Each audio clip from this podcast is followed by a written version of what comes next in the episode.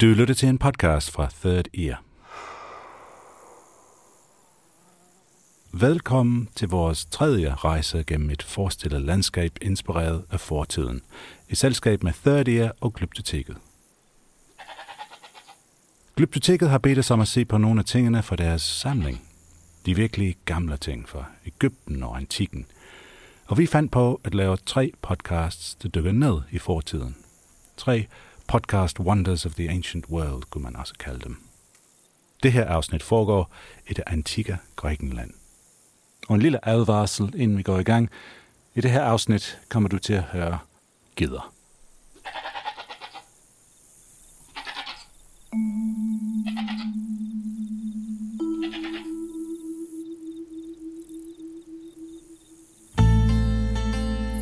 Har der nogensinde været noget, du gerne vil have vidst i forvejen? Bare du kunne have vidst, hvad der ville ske, før det skete. Så kunne du have forberedt dig, eller holdt dig langt væk, eller bare gjort noget helt andet. At se med sikkerhed ind i fremtiden har altid været en drøm. Men det var en gang, hvor alt det var meget anderledes. Det var en gang, hvor alle vidste, hvor man skulle hen for at stille spørgsmål om fremtiden. Man skulle bare gå til oraklet. Og det bedste orakel. Oraklet over dem alle. Hun hed Pythia, og hun boede i det antikke Grækenland, i hele universets absolute midtpunkt, i orakeltemplet i Delphi. Så lad os komme i gang. Tid til at lade dig flyve tilbage til antikken, omkring 2500 år siden – fordi du skal være med i en god gammel episk græsk tragedie. Den slags, man skal opleve for at blive lidt klogere på livet.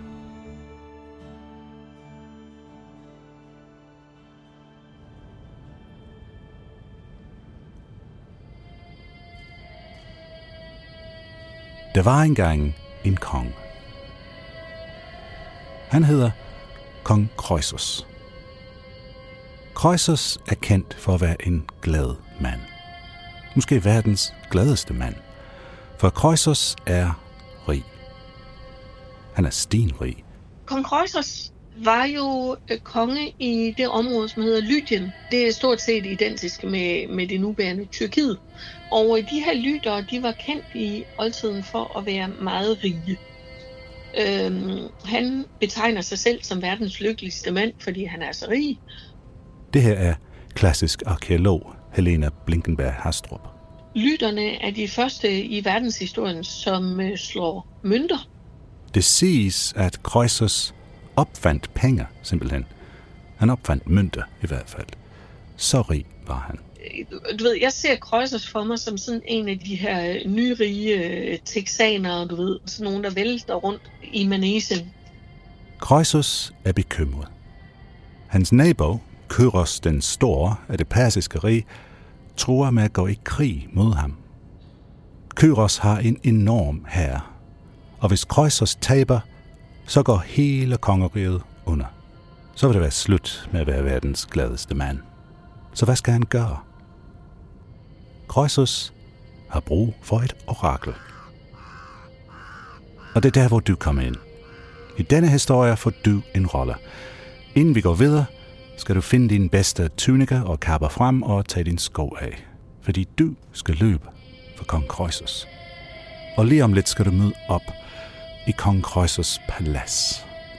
Han har et job til dig. Her er Martin Birgit Schmidt. Du står foran Kreusus i hans palads. Og du er ikke den eneste budbringer, Croesus har hedkaldt. I er omkring et dusin på række med bare fødder klar til at få jeres mission. Og det må være en vigtig mission. For Kreuzers har aldrig før haft brug for mere end en eller to budbringere af gangen. Kreuzers er konge, og han er klædt derefter. Alt omkring ham er guld. Tronen han sidder på, og kronen på hans hoved. Selv slavernes fade og vifter og karafler er forgyldte. Og Kreuzers rømmer sig og fortæller dig din mission. Om præcis 100 dage, på den syvende i måneden, ved frokosttid, skal I stå foran hver jeres orakel. Og så skal I hver især stille det samme spørgsmål. Hvad laver Kreuzers lige nu? Det er en test. Hver budbringer får sit orakel, og på den måde kan Kreuzers finde ud af, hvilket orakel, der taler sandt. Og du? Du får oraklet i Delphi. Imens Kreuzers udsendte bud rejse til alle verdens hjørner for at stille hans mærkelige testspørgsmål, skal vi lige høre lidt om, hvordan det hele begyndte i Delphi. Du må undskylde, det, jeg oversætter det fra græsk, så det bliver lidt, lidt sådan humpende, ikke? men du forstår godt, hvad jeg siger. Det her er Gorm Tortsen. Han er klassisk filolog. Øhm, det fortælles i gamle dage, at det var nogle geder, som fandt oraklet. Lidt nordvest for Athen, ved Parnassosbjerget og den korintiske bugt, er en fattig gederhørte, som passer sine geder. Gederhørten på bjergsiden hedder Koretas.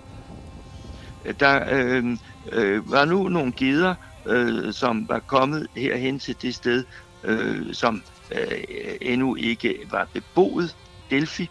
Og øh, i dette her, øh, der øh, kom de nu hen. De kom altså til at bræge på en meget mærkelig måde. Gederne har fundet en sprække i bakken, og det begynder at opføre sig mærkeligt. Øh, øh, gederne er blevet høje. Det er det, det handler om. Gederne er ikke til at berolige. Det er jo øh, fordi, at de er i nærheden af det her kasma, den her sprække, øh, og at der der stiger dampe op. Og en af gederne falder i sprækken i bakken. Gedhyrden, han kommer så hen til, til det her kasma, og øh, der ser han så, at han kommer ud for det samme som gederne. Han bliver let for hovedet.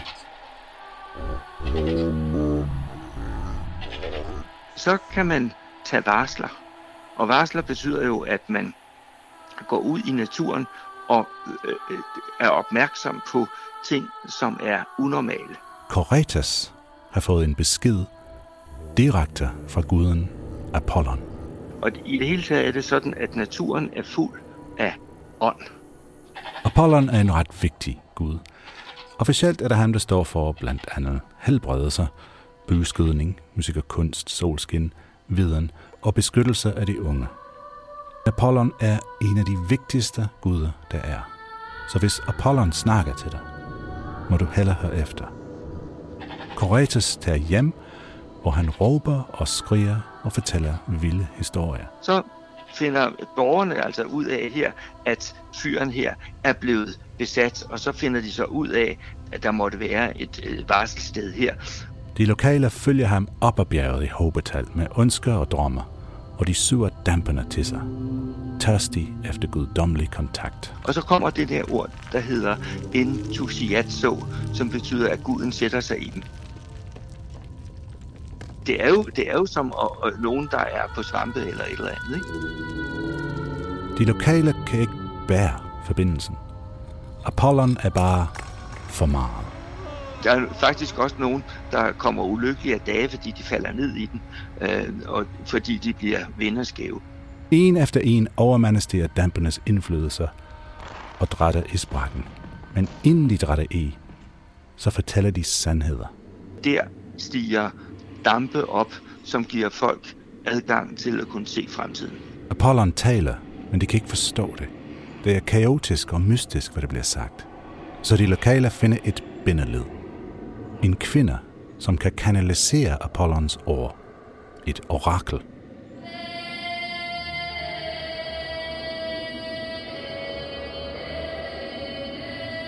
Nogen, som kunne svinge ud over normal tilstand. Og det opfatter vi jo som en sygelig tilstand. Det opfatter de øh, som en gudbenået tilstand. De sætter kvinden i en gryde af bronzer på en træfod hen over sprækken med dampe. Så bygger de et tempel omkring hende. Så er det så, at de øh, normaliserer dette her ved at sætte træfoden over kasmaget her og øh, sætte Pythia til at være den, der administrerer det. Så der sidder oraklet i Delphi. manisk og rablende. Og i den anden ende røret, på Olympen, sidder guden Apollon.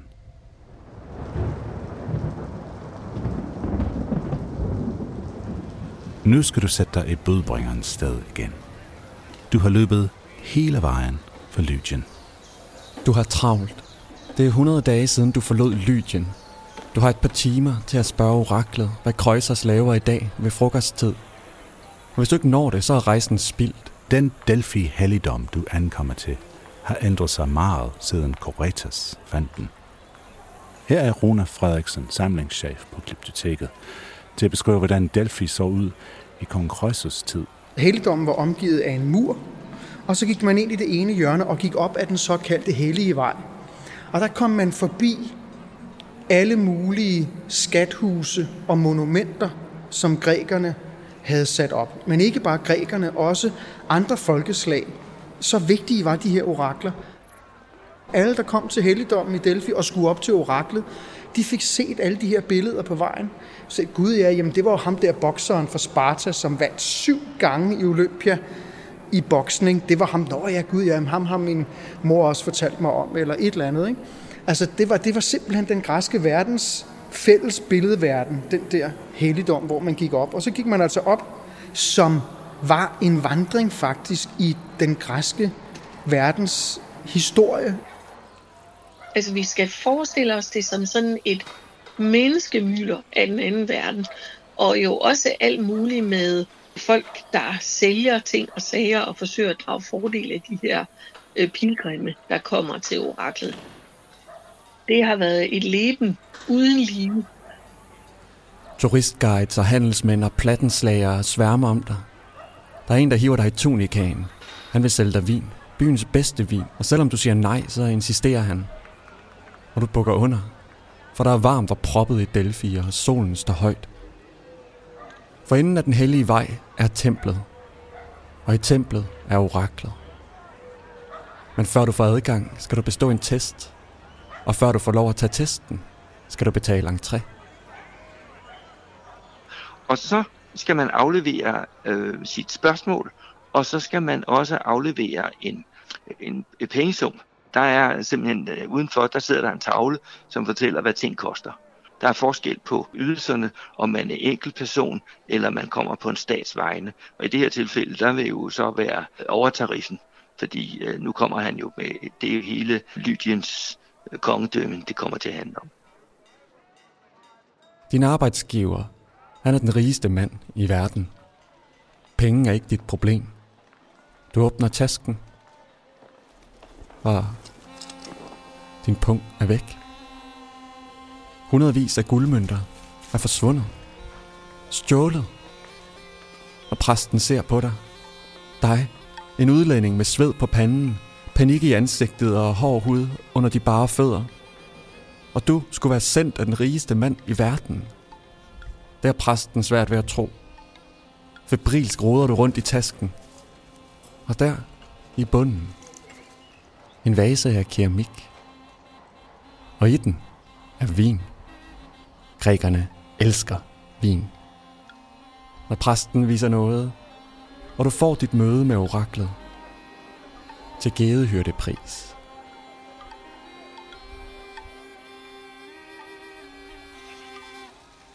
Perun Poina,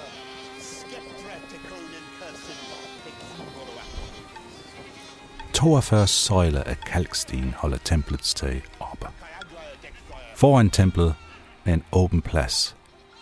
På pladsen er et alter og en præst. Han forbereder prøven, en gederprøve. der bliver trukket en ged frem. Og den her ged, øh, den er der så en, der kommer med en spand vand og slår øh, ud på geden. Og hvis geden reagerer ved, at den ryster sig, ligesom en hund ryster sig, når den er, er våd, så er Pythia øh, tilgængelig for gudens tale. Og hvis den ikke gør, er der noget galt i kosmos. Og så lukker templet. Og hvis geden bare står og dumt, øh, så, vil Apollon ikke, så gider Apollon ikke i dag. Og så må folk gå hjem igen.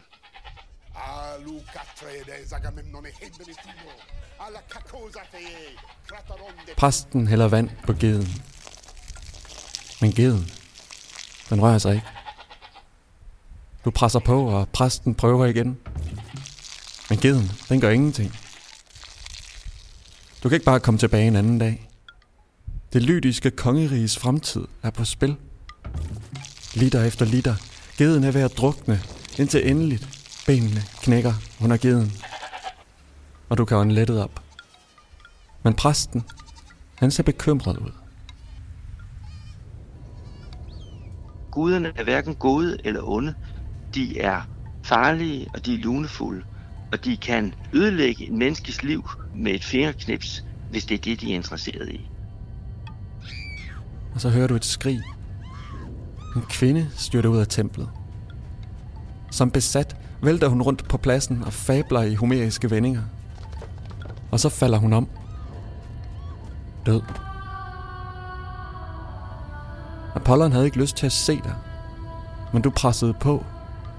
Oraklet var ikke klar. Så nu er hun død. Der er ingen til at fortælle dig, hvad Krøjsers han laver ved frokosttid. Lydien vil blive erobret af perserne, og Krøjsers vil slå dig ihjel. du kan høre sådan en historie der. Den er jo, den er jo fantastisk, fordi den viser, at menneskene ikke kan overskride grænserne og ikke tiltvinge sig adgang. Men præsten, han ser rolig ud. Han vinker til dig. Bag ham løber en kvinde over tempelterrassen. Hun retter på sin laverbærkrone og hiver diskret det hvide kjortelstof ud af ballerne. Så går hun ind i templet. Oraklet er jo en jordisk kvinde, en lokal kvinde, øh, som hedder et eller andet, men som så får kultnavnet Pythia. Og når hun så dør, så vælger, der er nogle forstandere på stedet her, som administrerer de her ting, de vælger så en ny person. En stand-in. Øh, samtidig er der åbenbart helt op til tre, fordi der er så stor run på øh, orakeltjenesten der, at man har tre til at sidde og give orakelsvar hele tiden. Og derfor har man selvfølgelig også sørget for at have en stand-in, hvis Pythia bliver syg eller dør.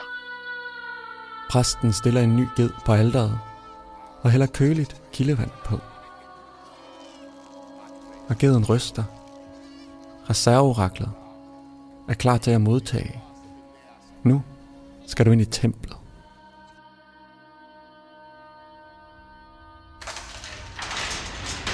Apollons tempel, hvor Pythia sidder, er aflangt, mørkt, køligt og skræmmende.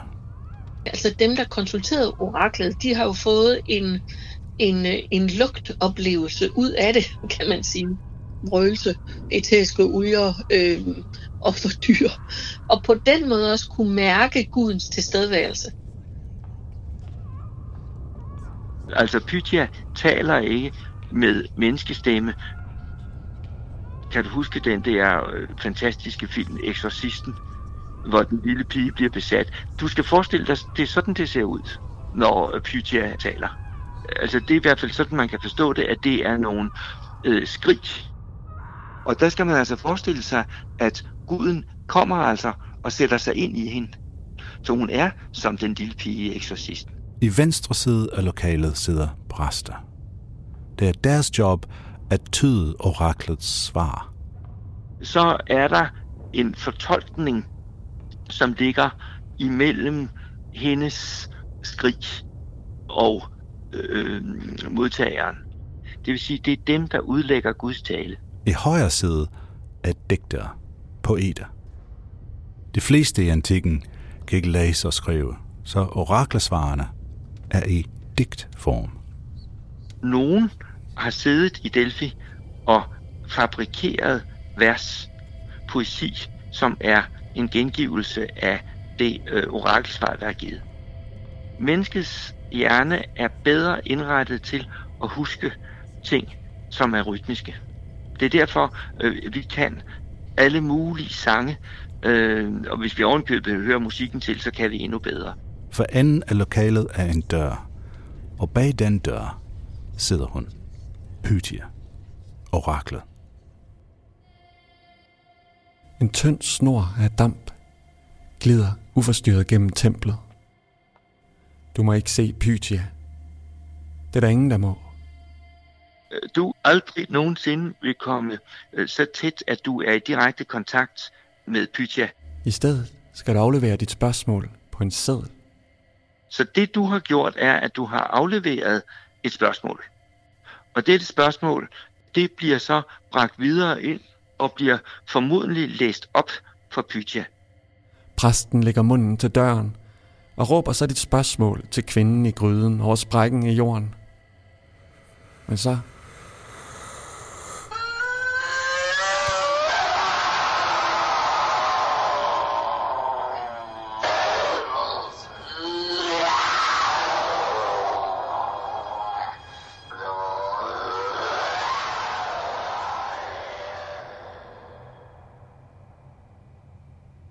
hun er færdig, giver de svaret til digterne. De finder sammen i en musikalsk tænketank og knækker den poetiske kode. Og så får du oraklets svar. Svaret på, hvad kongen af Lydien, den rigeste mand i den gamle verden, laver i dette øjeblik. Skildpaddesuppe. skildpaddesupper. Og det er det. Svaret, du har ventet 100 dage for at få. Kongen af Lydien, lige nu, laver skildpaddesupper. Det lyder mundant, men det er svaret. Og hvad Krøjses vil have, det skal Krøjses få. Så tilbage til Lydien med dig i en fart.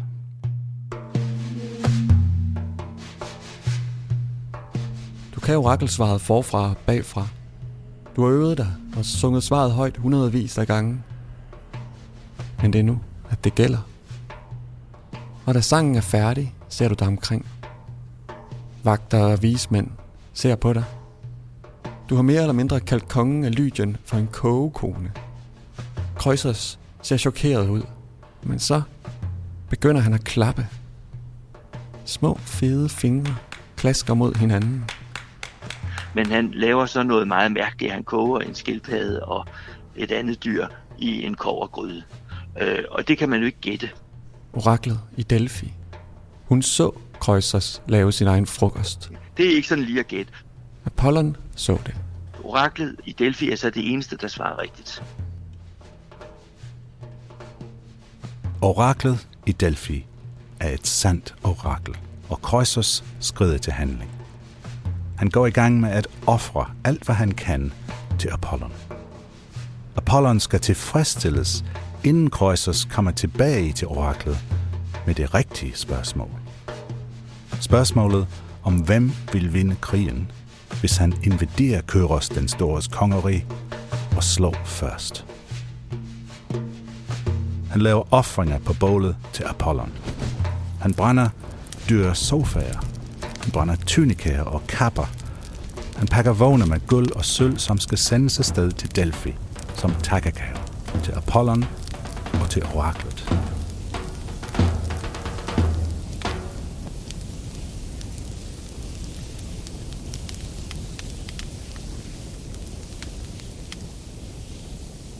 og så lister han ind i dronningens kammer. Og i hans smykkeskrin finder han en særlig smuk halskæde, som han lægger på toppen af bjerget med gave. Og så sender han dig tilbage. Tilbage til Delphi med et nyt spørgsmål. Hvad vil der ske, hvis han går over Halysfloden? Det var den flod, som udgjorde grænsen mellem Krøsers eget rige Lydien og så naboen, det store øh, perserige.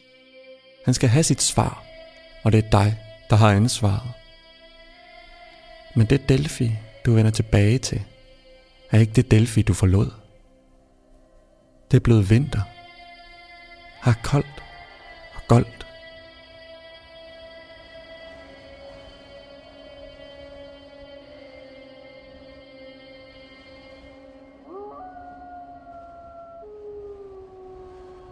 Om vinteren er de der ikke. Der er folk taget hjem igen.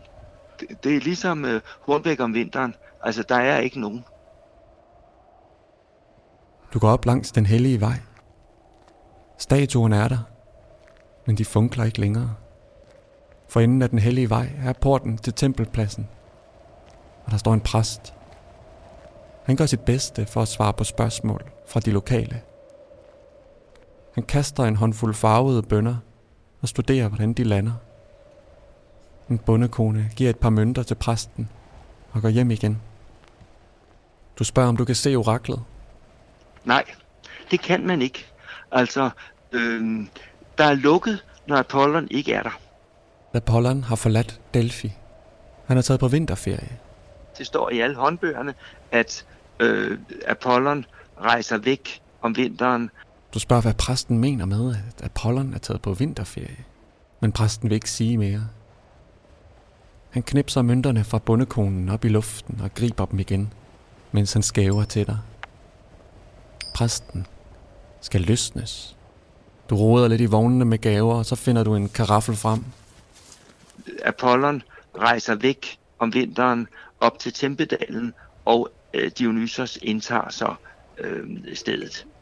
Og øh, det vil sige, at øh, Dionysos og Apollon øh, ligesom skifter plads. Dionysos. Apollons tvillingbror, hans alter ego. Apollon samler civilisationer. Dionysos løsner dem. Du spørger igen, hvor oraklet er. Præsten fløjter en lille melodi, og du må finde endnu en vinkaraffel. Og præsten fortæller. Det er ingen, der ved, hvor oraklet tager hen om vinteren, når Apollon har forladt hende. Hun sidder hjemme hos sin mor, han har sagt. Eller så nyder oraklet sin vinterferie med udskejelser i den dionysiske mysteriekult. Mysteriekult. Hvad fabler præsten om? En mysteriekult er en kult, hvor de, der bliver indviet, ikke må fortælle andre om, hvad der foregår. Fordi der er der hemmelige ritualer, og man må ikke sige noget om, hvad det er. De viser sig hver aftentid. Fulde og lidelige mennesker. Tilbedere af Dionysos. Øh, om vinteren er der øh, kvinder, øh, som bryder ud af deres faste kønsrollemønster og drager op i bjergene i store flokke, og deroppe dyrker Dionysos. Mænd er forment adgang, og de gør sig selvfølgelig alle mulige forestillinger om, hvilke seksuelle orgier, der kan udspille sig, øh, når kvinderne er alene. Det kan man godt forestille sig. Og man må på det kraftigste advare mænd mod at liste sig afsted, øh, fordi øh, det kan få katastrofale konsekvenser. Kyros og persernes magt vokser dag for dag. Så oraklet skal findes, og spørgsmålet skal stilles, inden det er for sent. Du følger med optoget i den kølige natteluft. Du ligner de andre kvinder. Du ser farlig ud med udslået hår. Kvinderne har udslået hår, ser vilde ud, danser. Øh, Så har de som regel skin af dyr på, altså de dyr, som de selv har flået. I går op ad den hellige vej. Op bag templet. Op ad Parnassos bjerg. Kvinderne har en tyrsers-stav i hånden. Hvis du kan forestille dig bjørnekloens lange stage der, og øh, den betyder øh, fest og ballade og ekstase. Og øverst op sætter man en stor pinjekogl på den, sådan at den helt tydeligt er et faldisk symbol. Dionysos visker vejen i bladene. Og optoget følger. Der må have været noget dans. Dionysos er jo også vinen, så berustelsen er øh, helt tydeligt også et element. Så der må være noget i det, hvor der er noget druk. Det er der ingen tvivl om. Øh, Kvinderne har beruset sig voldsomt. Ved Delphi er en hule. Hjemsted for myter. Et passende tilholdssted for vinterens kultister. I Delphi er der en hule, der hedder den korykiske hule, og øh, den har i hvert fald været dyrket af, af pan-tilhængere.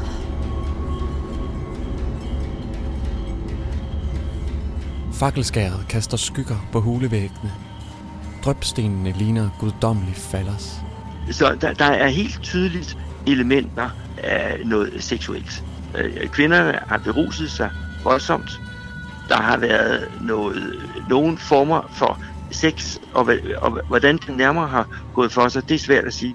På hulegulvet sidder oraklet blandt fløjter og sager artefakter. efterladt af pantilhængere. Hun vil gerne spå, men oraklet i Delphi er ikke gratis. Det har det aldrig været. Du roder i din lomme og finder en halskæde frem. Den har tilhørt dronningen af Lydien. I en øvet bevægelse sætter oraklet sig selv i trance. Hun tykker på laverbærbladet, øh, når hun skal ind i trancen. Vi to ved, at man bliver ikke høj af at tykke på laverbærbladet. Men hvad nu, hvis det var sådan, at det der med bladtykningen er en måde at komme ind i trancen på? Altså du ved, ligesom når buddhistmunke kan øh, bringe sig selv ind i trancen ved at sige øh, øh, et, et bestemt ord igen og igen og igen. Hun sidder. Hendes menneskelige hylster indtages. Hendes øjne bliver røde, og hun ser ind i dig. Du stiller dit spørgsmål. Du spørger, hvad der vil ske, hvis Kreuzers krydser Hallisfloden.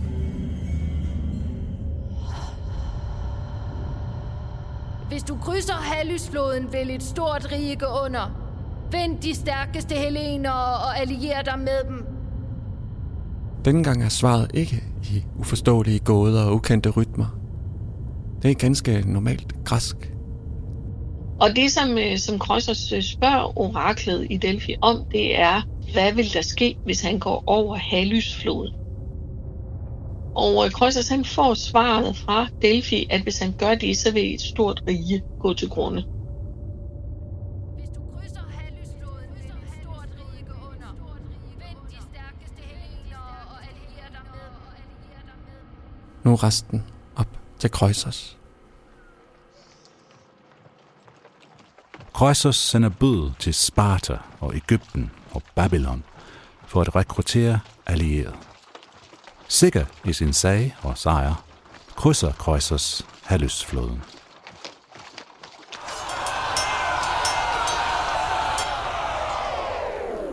Og så går hans krig i stå. Dødvande. Det undrer Krøsus. Oraklet har spået, at et stort rig vil falde. Så hvorfor falder perserne ikke? Måneder går, og vinteren nærmer sig igen. Og med vinteren kommer våbenhvile.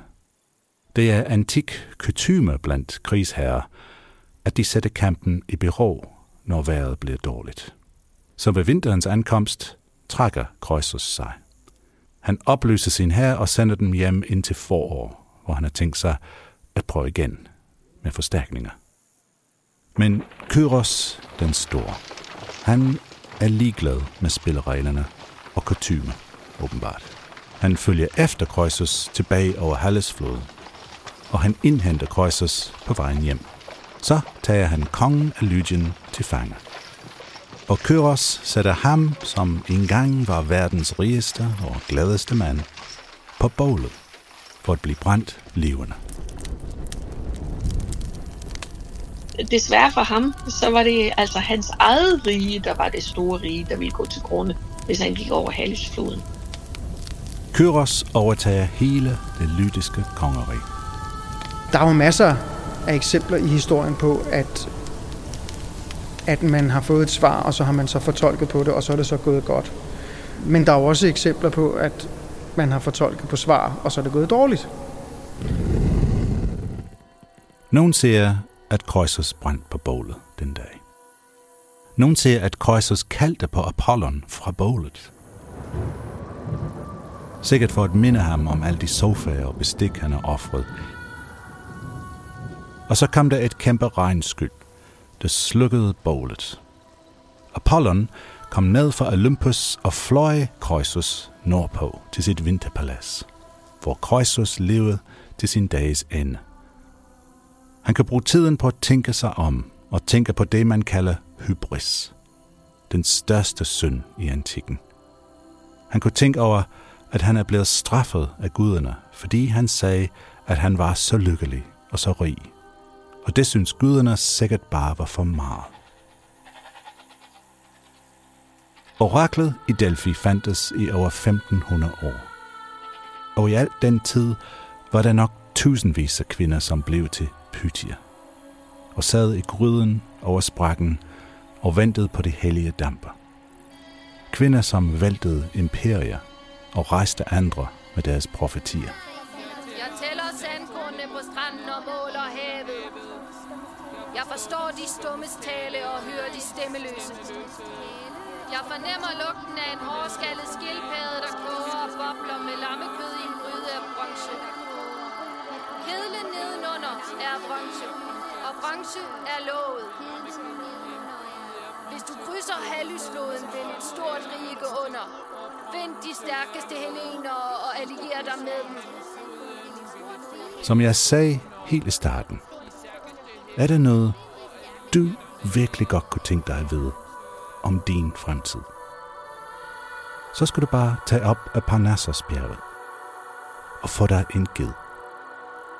Måske har Apollon noget at sige til dig.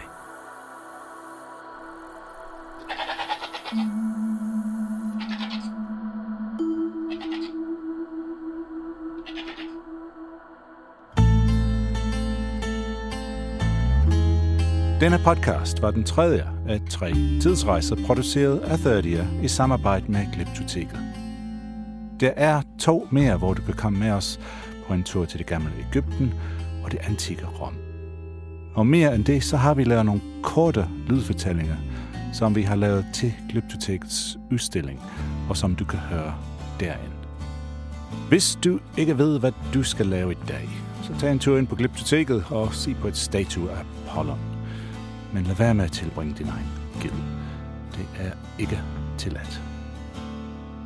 En stor tak til Rune Frederiksen samlingschef fra Glyptoteket, og til klassisk arkeolog Helena Blinkenberg Hastrup, og til klassisk filolog Gorm Tortsen. En særlig tak til sangeren Ida Marie Jessen, som du hørte her i podcasten hele vejen igennem, og som også lagde stemmen til oraklet.